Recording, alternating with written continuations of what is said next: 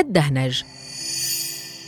يمكنك القول إنني أحد أقدم المعدنيات التي استخدمت على الأرض في ميادين مختلفه كعالم الجواهر والرسم وترصيع الأعمدة وصنع الأثاث من طاولات وأواني. أتميز بلوني الأخضر الجذاب الذي يتراوح بين الأخضر الفاتح إلى طيف الأخضر الداكن. وعلميا أنا كربونات النحاس وأتشكل طبيعيا فوق رواسب النحاس في أعماق الأرض. لهذا السبب ستعثر علي في الكهوف أو التجاويف وغالبا أتواجد فيها مع معدنيات مختلفة مثل الأزوريت والكالسيت.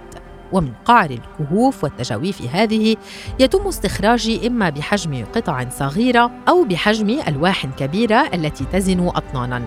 مما سهل استعمالي في تزيين القصور الملكية والكاتدرائيات في روسيا وفي آيا صوفيا في إسطنبول. وكركاز النحاس استخدمت منذ العصور القديمة في التلوين والصباغة الخضراء في الأيقونات ولوحات القرون الوسطى.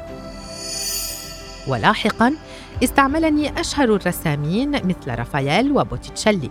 أما اليوم فأنا لا أزال أحد الخامات المهمة للنحاس وأستعمل في صناعة الحلى كما في الهندسة الداخلية للمنازل. أما عن تواجدي فأنا شائع جدا في إفريقيا. وغالبا ما أكون متواجدا بكثرة في جمهورية الكونغو كما أنني أتواجد في أستراليا وفرنسا أريزونا في الولايات المتحدة والصين وروسيا. كانوا قديما وخاصة في إسبانيا يعتقدون أن ارتدائي في رقبة طفل ما سيساعد على النوم العميق.